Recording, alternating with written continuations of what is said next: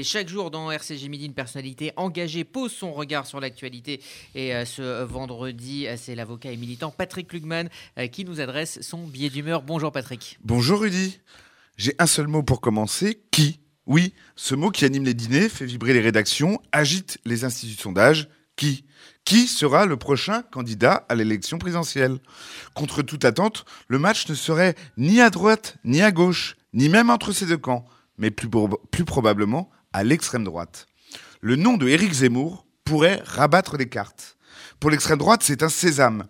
Il est à la fois plus populaire et plus radical que tous les candidats affichés, à commencer évidemment par Marine Le Pen, notamment sur l'immigration, l'islam ou l'identité française.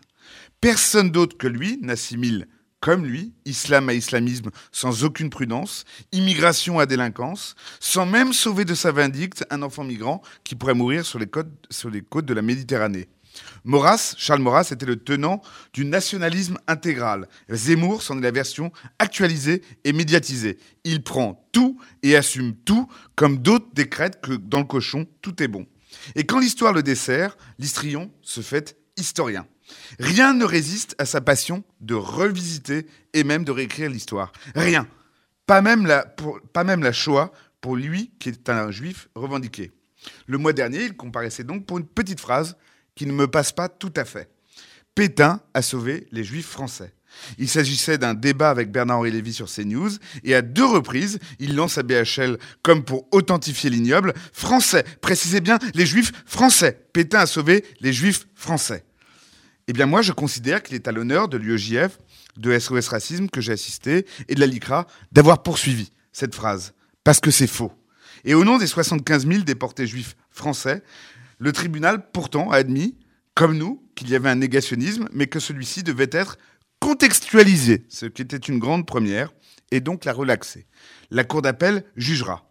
Bon, je veux pas être trop sévère avec Éric Zemmour. Moi aussi, je pense comme lui que c'était mieux avant. Moi aussi, je pense comme lui que c'était mieux un président de la République, Jacques Chirac, qui, sitôt ses fonctions prises, un 16 juillet, au Veldiv, demande pardon pour ce que la France, par le biais de ses policiers, a accompli donc un autre 16 juillet 1942 en livrant les Juifs de Paris à leurs bourreaux. Aujourd'hui, un homme affirme que la France n'a rien fait, rien en tout cas dont elle aurait à rougir, et il confond à dessein les collaborateurs et les résistants, les héros et les bourreaux, et celui-là serait même en passe de lui succéder. Alors il arrive que la mémoire soit oubliée, que les leçons ne soient plus apprises, ni récitées. Il arrive aussi que l'histoire régresse, et c'est à nous de voir si nous l'acceptons.